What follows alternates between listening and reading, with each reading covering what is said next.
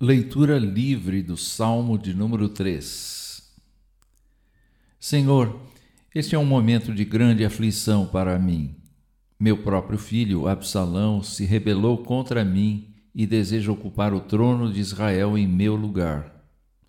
Quantas pessoas se bandearam para o lado dele, tornando-se uma multidão que deseja minha queda e rejeita-me como seu rei.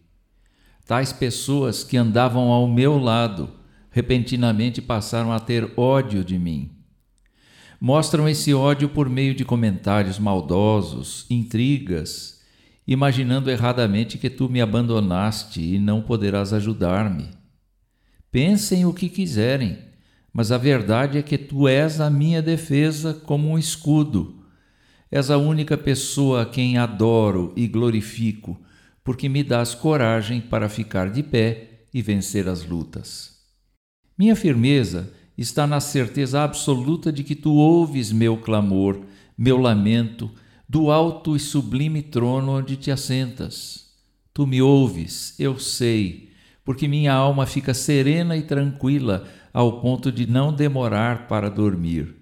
Pelo contrário, logo que reclino a cabeça no travesseiro, o sono chega e durmo em paz, sabendo que, mesmo ameaçado, não haverá ninguém que consiga matar-me, se tu não quiseres.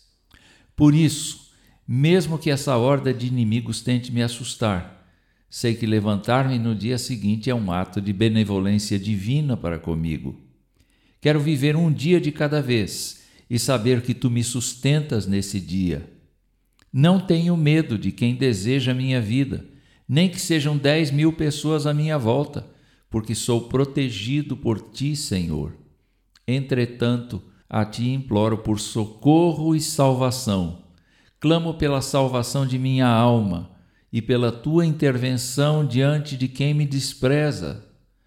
Senhor, realmente espero e busco tua proteção e cuidado, porque a ti pertence a vingança.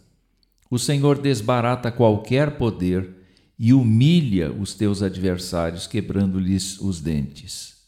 Sei e reafirmo que em ti está e a ti pertence a salvação. Do Senhor vem a bênção tão necessária para o povo. Ó Deus, abençoa teu povo.